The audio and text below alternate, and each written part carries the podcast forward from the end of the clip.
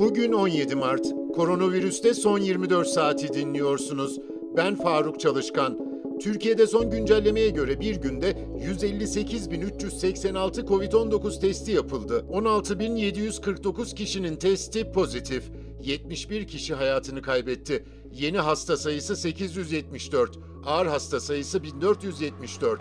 İçişleri Bakanlığı'nın genelgesi ardından ülkenin her köşesinde mülki amirler caddelerde, sokaklarda esnafla baş başa. İstanbul'da yeme içme mekanları ve toplu ulaşım araçlarında yapılan çalışmaya yoğunlaştırılmış dinamik denetim adı veriliyor.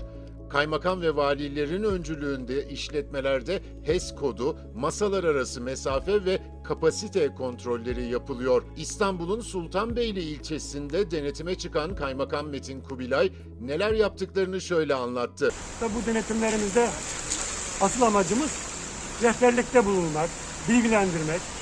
Yaptığımız ziyaret ve denetimlerde özellikle yeme içme mekanlarında HES kodu uygulamasının olup olmadığına, yine %50 kapasite uygulamasının uygulanmasına, ayrıca iç mekan ve dış mekanda ayrı ayrı olmak üzere profillerinin olup olmadığına dikkat ediyoruz.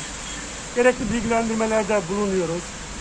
Temizlik, maske ve mesafe kurallarını hatırlatıyoruz. Sağlık Bakanlığı'nca COVID-19 rehberinin temaslı takibi, salgın yönetimi, evde hasta izlemi ve filyasyon konulu bölümünde bazı güncellemeler yapıldı.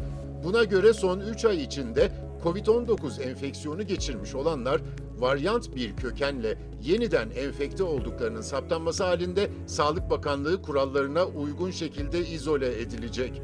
Daha önce COVID-19 enfeksiyonu geçiren veya iki doz aşı yaptırıp son dozdan sonra 14 gün süre geçmiş olan kişilerde hastalık başlangıcı veya aşılama sonrası 3 ay içindeki riskli temaslarında karantina gerekmeyecek. Bu uygulama Güney Afrika ve Brezilya varyantı tespit edilen vakalarla temaslılar için geçerli olmayacak.